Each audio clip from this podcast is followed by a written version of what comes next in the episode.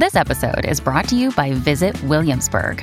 In Williamsburg, Virginia, there's never too much of a good thing. Whether you're a foodie, a golfer, a history buff, a shopaholic, an outdoor enthusiast, or a thrill seeker, you'll find what you came for here and more. So ask yourself, what is it you want? Discover Williamsburg and plan your trip at visitwilliamsburg.com. Hello, everybody. This is Marshall Poe. I'm the editor of the New Books Network. NBN listeners like to read books and buy them. So we thought we'd tell you that right now, our friends at Princeton University Press are having a remarkable site wide sale. You can get 50% off books, including ebooks and audiobooks, with the code 50, F I F T Y, at checkout until May 31. You can save some real money on Princeton University Press books. I encourage you to go there and check it out. Welcome to the New Books Network. Hello, everybody, and welcome back to New Books in Anthropology, a podcast of the New Books Network. I'm Alex Golub, a professor of anthropology at the University of Hawaii at Manoa, and I will be your host of the channel today. I'm very excited. Today, we're going to be talking to Rosemary Levy Zumwalt, who is Dean of the College Emerita and Professor Emerita of Anthropology at Agnes Scott College. And we're going to be talking her, to her today about her new book, Franz Boas The Emergence of an Anthropologist, which was published at the University of Nebraska Press in 2019. Rosemary, welcome to the podcast. Thank you so much, Alex. I appreciate that. Now, this book is uh, very interesting, unique almost, because Franz Boas uh, is well known to anthropologists and intellectuals as an important thinker of the 20th century and yet there has not been a single volume a biography of him.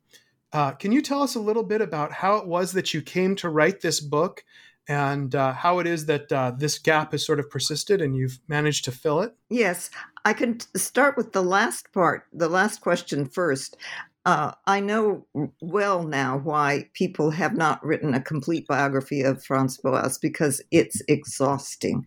Um, now, I have to give credit to Douglas Cole, who wrote, of course, the biography, the first biography of Franz Boas that was he called the early years. He took that up to 1906, and he d- actually died of a stroke uh, suddenly before his book came to press um, and his graduate students actually brought it to print.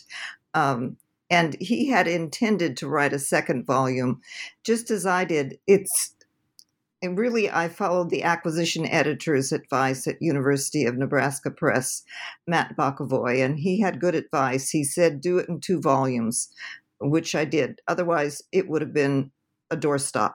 Uh, it would have been so big, uh, and so I know I'm supposed to wait till the end, but I will say I did finish the second volume, and that will come out in October of ni- of 2022. I live in the last century because so much of my work was done in the last century, so I often find myself saying the wrong century. now, you want me to talk about how I got involved in Franz Boas? I will tell you I used to always tell my students when I taught anthropology at Davidson College be careful what you cho- choose to study for your senior thesis because you might stick with it forever and ever and ever. And in a sense, I did that with um, bio- biographical uh, stories. Um, I did my master's thesis on Arnold van Gennep, and I got hooked on telling a life story through archival letters and through what other people said about uh, about the individual and through their own works. And then for my PhD thesis at UC Berkeley, I did research at the American Philosophical Society Library on uh, the uh, anthropologists in folklore. And so I saw Boas's papers there before I started work on Boas. And it it just really did snowball and luckily i dodged the big fat snowball and wrote about it on its way down the hill so i just mm-hmm. continued working on biographies intellectual biographies in addition to uh, Arnold van Gennep, has that ever been published? I'd love to read an intellectual biography yes, of Van that, Gennep. that has been published by Folklore Fellows Communications mm-hmm. in Helsinki. And you've also written a book on Elsie Clews Parsons as well. Yes, I wrote Wealth and Rebellion on Elsie Clews Parsons. That was the second biographical uh, piece of work that I did. And actually, I should have included uh, that in my remarks about getting enticed into writing about Boas because I have a chapter in that book that's called The Scientists. And it, it's about Elsie Clews Parsons and her work with Boas and the other anthropological students of his. Mm-hmm. So, yes, I did. So, by the time you came to write the Boas book, you you were already very, very familiar with the milieu and the other thinkers. You had already seen his papers, and uh, you decided to take the plunge and and try to put it all together. Yes, indeed. I began when I first had a sabbatical. Oh, God, I think about that. It was in 1995, 1996. And basically, it was like following letters across the continent because I started in Philadelphia and worked at the American Philosophical Society. I also did research. This was before then, though. This was for the Elsie Clews Parsons book at Rye Historical Society in Rye, New York and went through uncatalogued letters of Elsie Clews Parsons, went through her house there uh, in Rye. Uh, it was allowed to, I, I didn't just break in, uh, was allowed to, and with great generosity of the Rye Historical Society. Uh, so I began this journey early and I continued on. And I will say that it is it is exhausting and yet it is totally encompassing. So that when I finished the second biography of Boas, I felt a great absence, a great void. Um, and so I started another biography, but we'll talk about that later. So you said you were doing this research in 95. Is this a is this book and its successor volume the result of 20 years of work? Oh yes. Oh, without a doubt. And then I acquired all of the the complete microfilm of Franz Boas's professional papers, and I read it all. Um, I will say there are probably some German letters that I didn't read. I, I tried to, but I didn't read. Um, but I read Spanish and Italian and French, um, and of course English. So I I would work endlessly on his uh, microfilms and on the correspondence. And I think a large part of it was just organizing it and and trying to find the thread that I would follow. Well, one of the remarkable things about this uh, biography is the density of quotation. You read a whole paragraph the re- as the reader, and you feel like you've read a story that the narrator has told you. But then when you go back and actually look at it, it's it's it's composed entirely of quotations sometimes. So it, it has that quality of great historical writing where you you feel like you're being given a narration, but you're also being put in touch with the primary documents, which I thought was uh, was really valuable. One of the great things about the book.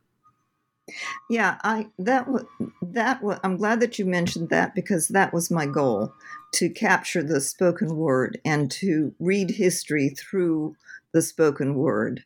Um, and it does take a lot of space. It's I'm not really good at synthesizing, but I am good at at conveying the conversation to the point that I actually would hear the voices. Well, I didn't hear voices, but I I could imagine voices, the the speakers speaking. Mm. You said you had a background in folklore. Do you think that the that folklore background with the focus on the text shaped how it is that you chose to approach this? Oh, absolutely. Absolutely. Yes. Um, because folklorists are trained, and I was trained to in folklore to follow the narrative and to adhere to the spoken word and to respect the spoken word. And so, yes, indeed, that helped me enormously. That's so interesting. Um, and it's amazing the amount of research that can go into one of these books. It's absolutely amazing. You know, some readers or some readers, some listeners um, may not be very familiar with Franz Boas. They might think of him as the father of American anthropology, or maybe even of all anthropology. Uh, could you just maybe tell us very briefly who he was and what he should be remembered for? Oh, sure. Um, I think you're right that people are not necessarily familiar with the biographical details of his life, so I will do it in brief form. He was born in 1858 in Minden, Westphalia, so he's German, and he's German through and through. Um, he loved the German language, German culture, and um, he he credited his German upbringing for many of his uh, achievements later in life. So he grew up in Minden, Westphalia, and he had the run of the mountainsides um, and loved nature, was always in nature, so to speak, collecting fossils and uh, ant plants and growing plants on the roof of his house, on the ceiling of his house, roof, ceiling, roof, not ceiling, um, and exceedingly doing exceedingly well in the gymnasium. Um, then he went to college and he went to three different universities. One, first it was at Heidelberg, and then at Bonn, and then at Kiel. Um, and he went to Kiel because his sister, Tony, his older sister, was very ill and she was in a, a sanatorium in Kiel. So that is one of the the points of Boas's life, he was very, very, very loyal to family um, and very close to all of his family. He took his degree in 1881, and then he um, he went to uh, to Baffinland in 1883 through 1884, and did his first stint of of field work, um, very intense field work, and so he went to Baffinland as a physicist and he really came back as an anthropologist, though he never, ever, ever abandoned his interest in what was called modern modern geography. Um, Baffinland being so, in northern Canada. Yes, absolutely, yeah. and and he worked with the Inuit in in northern Canada.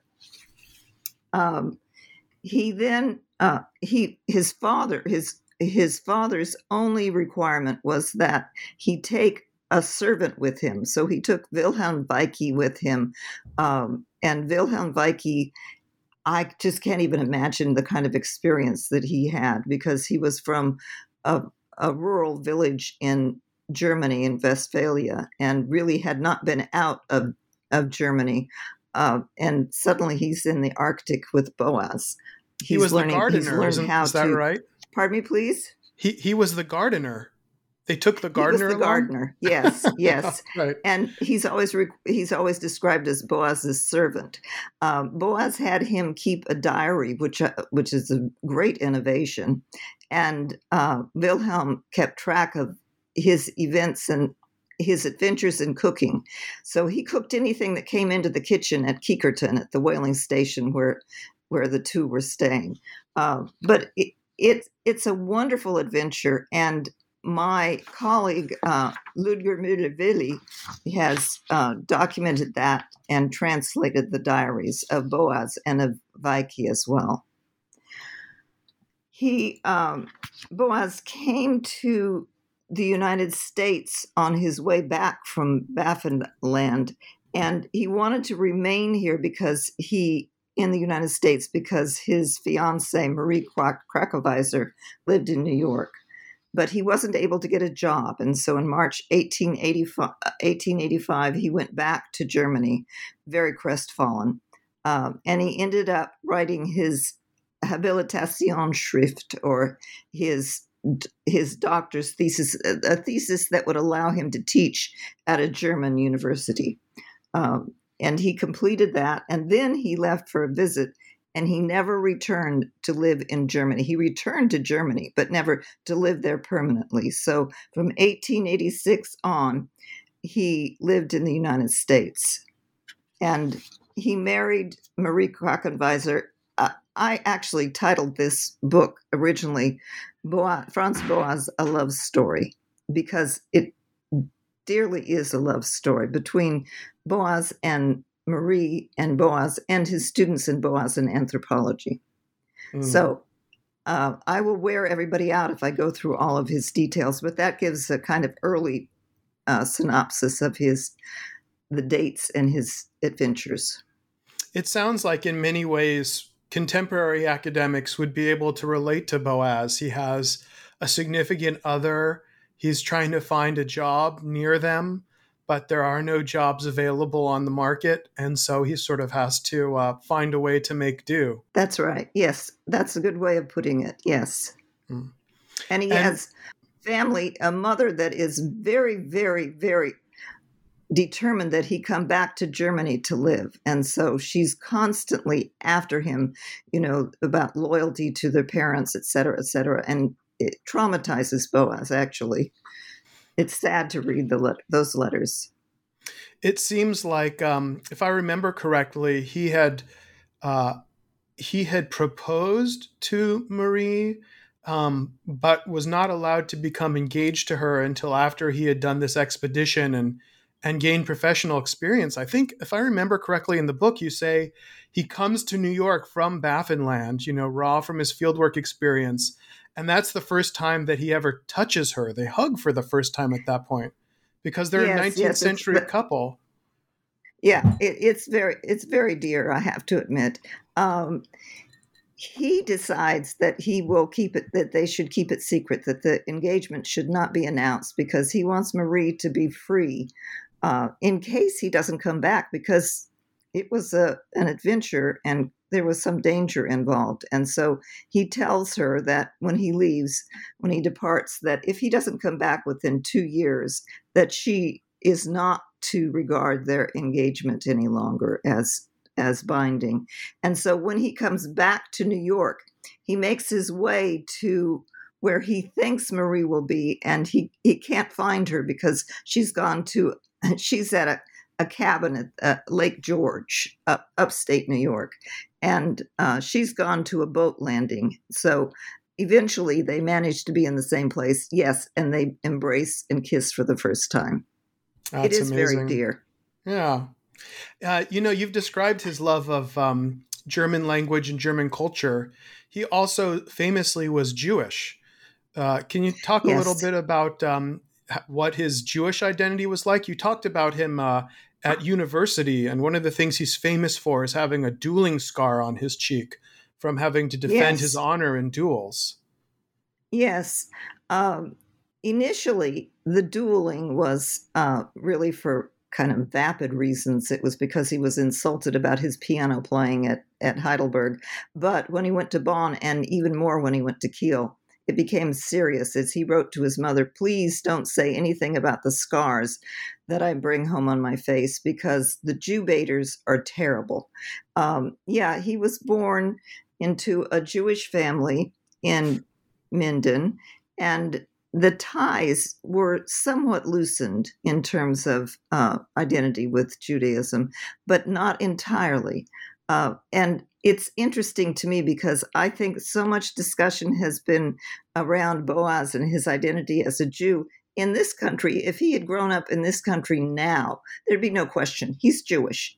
His affiliation, well, maybe he wasn't affiliated, um, and he's lapsed in terms of practice. But his fa- his father and his father's parents were very observant.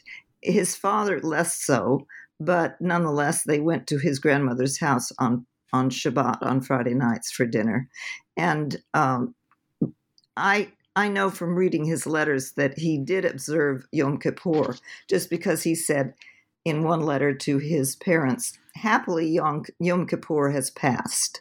So um, I know that he did observe it, and yeah, he did suffer, and he did want to immigrate to the United States because he thought there would be more freedom for him. He thought he would be limited in his professional opportunities in Germany. Mm. So, on the one hand, he was relatively, I guess, assimilated, we might want to say. He was committed to secular German life. But at the same time, I guess in Germany at that time, you didn't have the option to not be Jewish the way that you might have right. in other times and places. Right. He he actually had considered converting to Christianity and spoke with it about one of his with one of his professors at University of Kiel who thought it was unnecessary and saw no reason for that.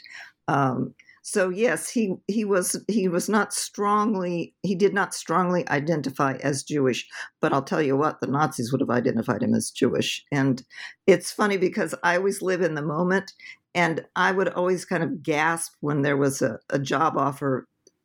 He had many, uh, many opportunities to go back to Germany or go back to Europe, and I would gasp and think, "Oh, don't do that, Boas." And of course, he didn't. Mm. Yeah, I think I think for many intellectuals of that time, their Jewish identity came from the fact that they didn't have an option as opposed to it being something they affirmatively chose. I think maybe Arendt was that way as well. Yeah. Yeah. So, yeah, so and it was also mm-hmm. it was also part of the um, the awakening, the enlightenment in Germany, uh, so that there was a, a path to follow. If you were a middle class Jew, you could uh, you you were to learn German, of course, and speak German, and also uh, participate in professions that were not marked as being necessarily a Jewish profession. So it was markers of moving into the middle class. Certainly, yes, yeah. So he was in America, and then um, uh, what happened then? He was trying to find work uh, and trying to get married and support a family. How did that work out for him? Yes, when he first arrived in in um, America, when he came back from Germany after his habilitation, after he passed that, um, he came back to visit Marie, and his uncle Jacobi, Abraham Jacobi, uh, helped him along with Karl Schurz. They were both what's called 48ers, uh, refugees from the revolutions of 1848. And they helped Boas go to the Northwest coast. So it was his first trip to the Northwest coast.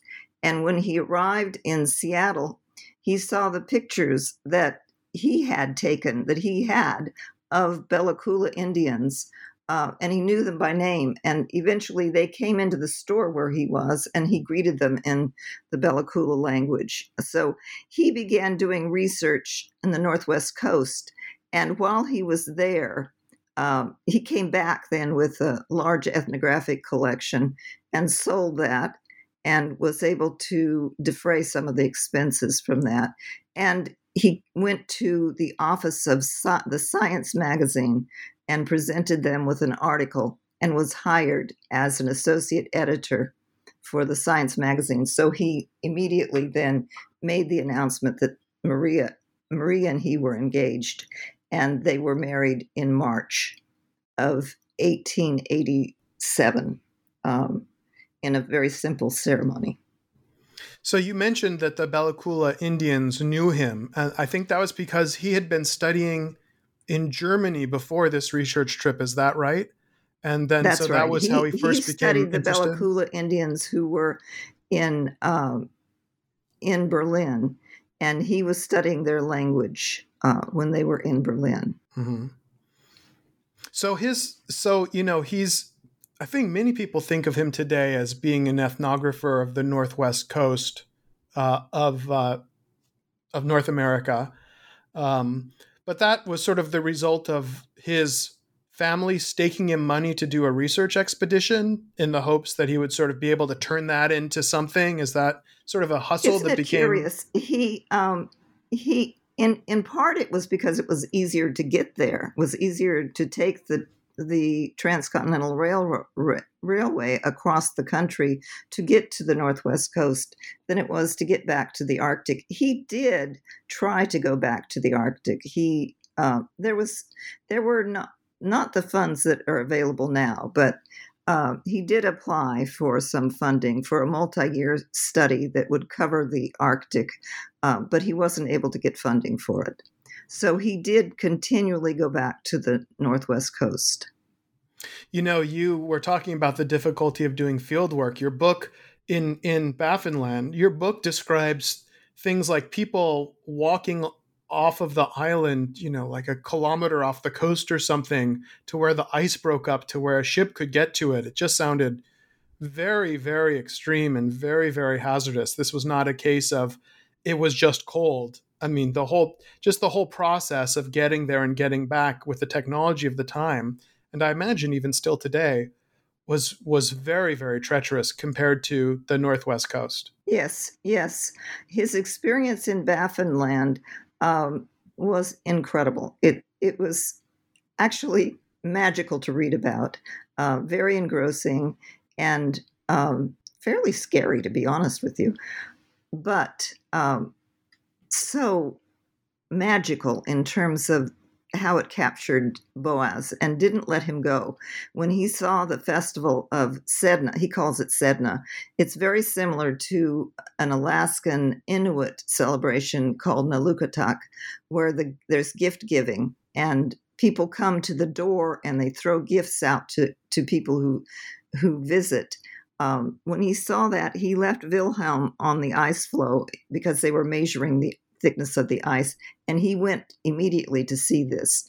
Uh, that's one of the things that struck me about Boas. He's often rendered as being very inflexible, but he was very flexible in terms of of adapting uh, his fieldwork to what presented itself to him. Mm. Yes, and he and he did field work for a year uh, in a particular place. This was a new method as opposed to the old expeditionary method, and he did it before Malinowski. Malinowski is sometimes considered the father of modern field work, but this was a decade, two decades before Malinowski did this. Yes. Um, actually, Han Vermeulen and uh, Francisco Delgado have published a book called 100 Years Before Malinowski, and it includes all of the ethnographers that preceded Malinowski. Uh, it always struck me that Boas had all of the markers of, of what is known as Malinowski's kind of portrayed as Malinowski's innovations in fieldwork, uh, creation of the fieldwork method but it was being done by others, and certainly Boas did that. Mm. Maybe this would be a good time to talk about his relationship with indigenous people. When Boas was there on Baffin Land, he witnessed uh, the spread of epidemics. I think uh, I think you describe him as buying and selling human remains in the course of his Pacific Northwest coast field. That wasn't in Baffinland. That was in the Northwest coast, and that is the that is the most unpalatable aspect. If I have to dislike Boas at any point, it was that point. Um, yes, he did in, in the Northwest coast. Well, let's not have but this not just be a, a pure love letter to, to Boas. Let's talk about the unsavory side too. What what what possessed him to do that, and why did he do that in that single okay, case? So you know, I think about this a, a lot. He was poor. He was very very poor. He he had no support for his field work for his family, his growing family. His wife, let me think, they had two babies uh, at that point, and really it was to support himself. He loathed it, um, but he did it, and and I find that unpalatable. Um, he did not do that in Baffinland, and I think largely because he was overlooked so much. He he was with the Inuit, and they would have objected so strongly, as they did in the Northwest Coast as well. Mm. At the same time, he's often portrayed as having warm relations with indigenous people. Uh, George Hunt, for instance, who was his indigenous collaborator, and uh, and others. So I think that was also another side of his relationship. I seem to remember one of the early papers about Boas and George uh, George Hunt. I can't remember the author now, uh, where she says that you know for Boas the best anthropologist was an indigenous anthropologist because they had the local familiarity in a way that uh, someone who just dropped in for a couple of months uh, wouldn't have. So that was a side of his relationship yes. as well. That might have been Wendy Wickwire. Yes, um, he did. He collaborated with uh, with people who grew up in the culture and spoke the language. With George Hunt, with James Teit, with uh, and this is a different example in Baffin land with George Mutch, who was a Scottish whaler Um, so he he would frequently co-author papers or books with these these individuals, um, and and that's good. And and in his later years, he hosted them in his home in in New Jersey. Uh, when he couldn't get to the Northwest Coast, he would have them come to visit him uh, in his home in New Jersey. So he had a very close relationship with the people with whom he worked over the years. I think a lot of people today would look at Boas or maybe people of Boas's generations and say, well, these are people who were part of the process of dispossessing indigenous people and um, did things like invited people to New York, even though they knew that those people might become ill because of their exposure to diseases. How would you respond to that claim that Boas, even though on the surface he was trying to support indigenous people and partaking of an anti racist anthropology, um, how would you respond to that claim as an expert in his life that he was, in some sense, helping to perpetuate colonial rule, something like that? I, I don't think that's quite fair to him. Uh, I understand why you're framing the question in that way, and I've heard that said as a critique as well of Boas and of others in his period. He, um, I think, was very caring and tried to be as knowledgeable about medical practices. Uh, so when he was in the Arctic, for instance, and it was a diphtheria epidemic that was mm, raging through the Inuit population, um, he was called Doctor Luke, uh, doctor, because he would he all he had to give was was it aspirin or was it uh, sulfa drug um, but he would try to help the people and he would also bring food to them and, and water to them. So I don't think that he was careless, heartless in what he did. I also don't think he was perpetuating racism or colonialism.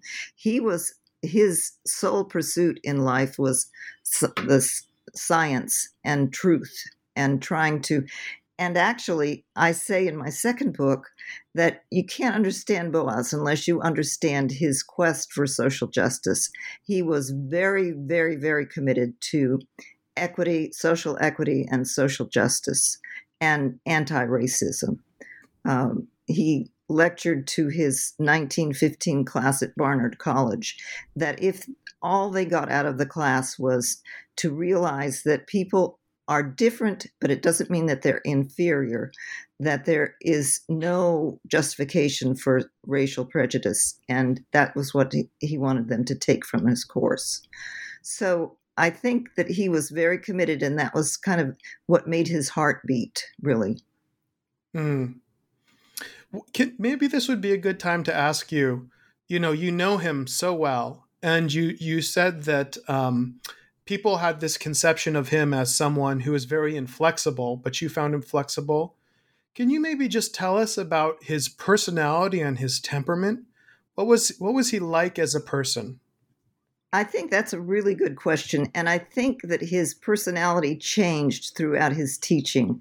Um, when he first started, he had mostly male students, almost all. He had one or two female students, um, and he was very stern, very severe in the German model, really, of the professor. Um, he also had a lot of things going on at the American Museum of Natural History, a lot of conflict going on. So, Lowie, for instance, Robert Lowie, the anthropologist from UC Berkeley, said that when he he was Boas's student, said that when he he would dread running into Boas on the way to class, and he realized years later that that was a time when Boas was under so much pressure, pressure at the American Museum of Natural History that he attributed his curt answers to Boas's feeling about Lowie, and it was more Boas's feeling about life. So that's to say that in his earlier, with his first cohort of students, I think that he was very, uh, very much in the mold of the German professor, very kind of straight laced. Um, but after World War One, he taught many more women students, and as I say, his women students gentled him, gentled the image of Boas to a more grandfatherly image. They called him Papa Franz. Then um, the younger the first cohort of male students called him the old man, but mm-hmm. his women students called him Papa Franz. And they were very, very, very attached to him, emotionally attached to him. So I think that that allowed him to um, become more personable and uh, to reach out and show more of himself. Was he funny? Did he have a sense of humor? He, he was musical, he played piano. Yes, he was very musical. He was. I don't think he was funny.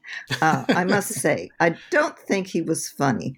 Uh, I think that the, some of the stories told about him are funny, but I don't think he himself was funny. He was very intense, very learned, and very intense. I think many and, people think of him from the the pictures of him uh, undressed, imitating uh, Pacific, uh, not Pacific on Pacific Northwest poses for use in the making of dioramas. So sometimes people think of him as a comical or an absurd character because those are the only images of him that they see. Right, right. No, I, I think he was very proper. He was raised to be a proper German gentleman, and I think that he was. Mm. You talked about him being stressed. I think maybe we should get back to the course of his life. He did this field work in the south in the northwest for several years and then um, he eventually got some job security uh, can you tell me about how that came about i think he didn't get his first full-time job until he was in his late 30s or 40s right and he had he had his family to support yes he he was hired as a docent at Clark University by G. Stanley Hall. Um, and that was when Clark University was just opening in 1889. He stayed there until 1892 when most of the faculty left because of dissatisfaction with uh, with the president, the trustees, and the college. And Boas left. He went to, but Boas didn't go to University of Chicago. That's University of Chicago just basically absconded with um, with the faculty at Clark University, and Boas um, Boas was regarded as somewhat of a troublesome character. Frankly, I think it was a matter of anti-Semitism. I really do. I, I haven't made that claim, but but I haven't substantiated that claim. It's just kind of there. It's it's why not? Why not take him? Because he was such a stellar person.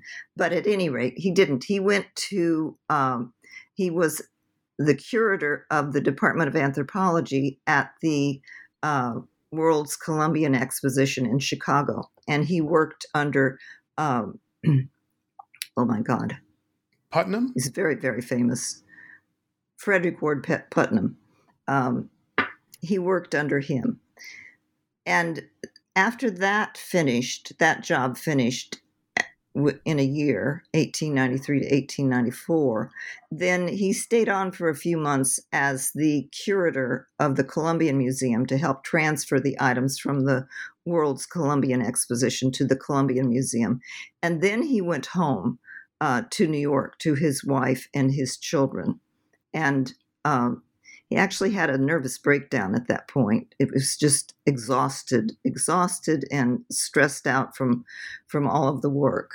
I don't. Well, his, it, it must uh, have been it must have been terrible. I mean, he gets a job, finally a full time job at Clark, which was supposed to be this lavishly funded new model university with lots of resources where he was going to be able to start a brilliant career and then it all falls apart and so that that all goes. And then he finds it like basically a temporary one year paid internship.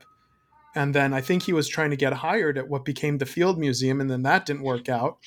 So it, it sounds like he kind of had his um it kind of it sounds like his fortunes just were continually pinging back and forth between success and failure. Yeah they were.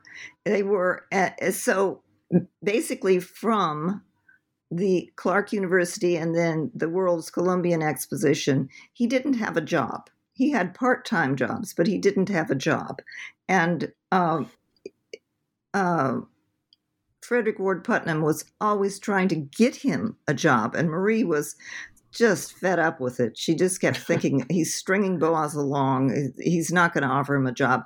And finally, a job came through, and it was Jacobi and Putnam who worked together to get Boas hired at Columbia University. So finally, he was hired at Columbia University. And in 1899, he had his first full time position as professor of anthropology. Um, you know, Charles King, in his book about the Boasians, presents Boas as uh, a, a radical whose salary is cut by the university. They would fire him if he could, but uh, they can't kick him out of his office, so they don't pay him, and all he can do is come to his office. He's he's portrayed as a much more radical thinker, I feel, in in sections of that book than he is even among some of the other people do you, uh, who have written on him. Do you get that feeling that he was really in that period that he was meeting very curtly with Lowie, that his life was really it was torn between that professional success that he needed to find and his desire to participate in social justice movements, or am I am I uh, not no, an expert no, on that? I think that did play out in his life, and even more so in World War One. Uh, in 1919, after the war was over, when he wrote the letter to the nation on scientists as spies and was censured by the uh, everybody imaginable, uh, but the American Anthropological Association, among others. Um, yes, that and and it and Butler Butler, the president of uh, Columbia University, was very conservative. Boas was certainly not conservative. He definitely was progressive and he pushed. He he would not uh, acquiesce to injustice. So um, that actually what charles king describes as boas hanging on by a thread and and enduring salary cuts uh, that that actually happened in that was in the late 20s and the early in the, 30s when they were trying to get him to retire and get off the campus Mm. You know, you talk about him being a very intense character, and um, and you have also mentioned just the massive amount of correspondence that he had. He seems to be both a habitual overworker and someone who's interested in organizing, constantly organizing. But then he also has this family life uh, where he's very devoted to his children, it appears, and uh, to his wife how is it that he, he managed to pull that off? Am I right in thinking that he did pull that off? He did. And I don't know how, except there was no television. I mean, there was no television, and he worked constantly. Um, I can tell it, my diagnosis is that he he must have had uh, what do you call it? carpal tunnel syndrome uh, from writing because he was constantly writing. He wasn't a typist, but he was always writing longhand, and his writing is like spider writing. It's terrible to read. Uh, but yes, he was a devoted husband and father, and he really valued that family life. Um, he simply made time for it. And he, yes, he did organize. I think he was brilliant in terms of his organizational acumen and his ability to keep so many balls in the air. I just think he was amazing.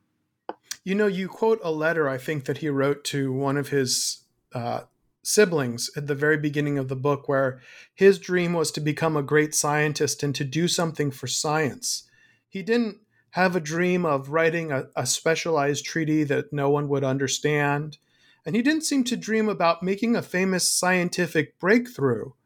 It seemed like his his goal was something like what we might today call academic service that that his dream was to to be on committees and organize things, which is not something many academics want to do today. We think of that as the extra stuff we have to do. Exactly, exactly. Well, of course, the the discipline was not defined the way it is now, and so when I think you're referring to the letter that he wrote to Tony and when he was uh, 16, uh, when he said if he doesn't if he doesn't become famous, he doesn't know what he will do. So he hmm. has to be famous. He has to do something that is so spectacular that it will be make him famous.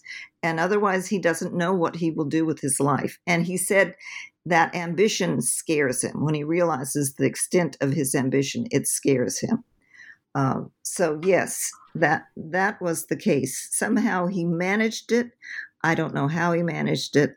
Well, I do know he had a, a wonderful person in Marie who who helped him and really, really, really did.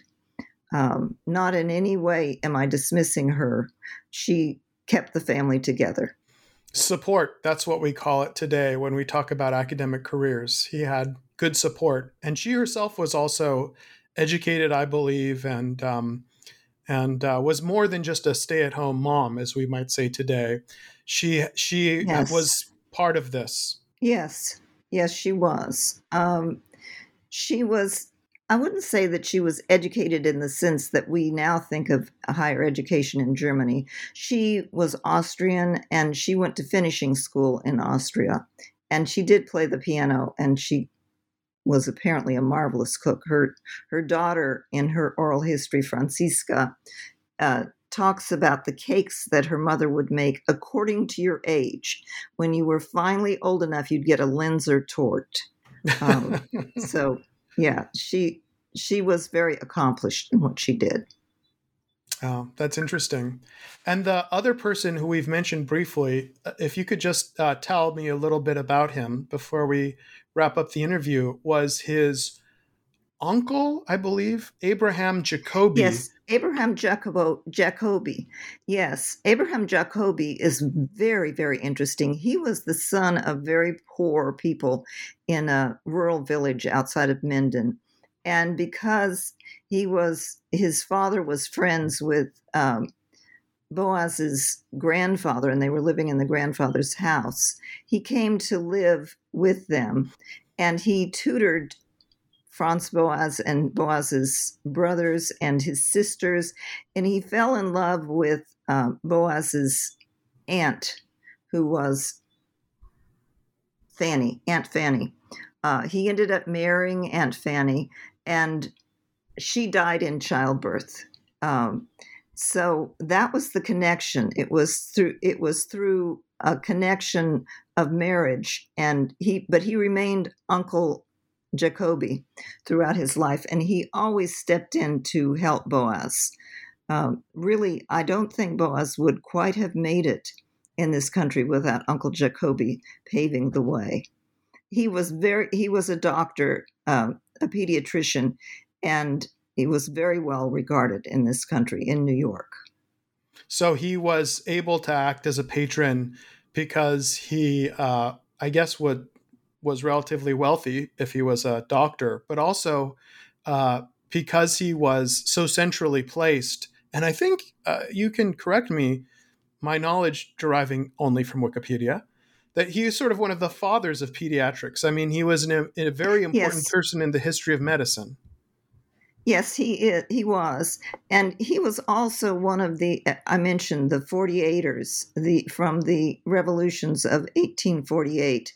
Uh, he was arrested and imprisoned for uh, crime uh, crimes against the human against the majesties, the royalty, um, and he was in prison in various places, in three places. And the jailer told him when he was released, he should leave the country because he was going to be arrested again. So he left and he went immediately to France and then to London. And he visited with uh, Marx and with Engels. He stayed with Engels in Manchester. Wow. And then he, because he couldn't practice medicine in England, he went to uh, New York.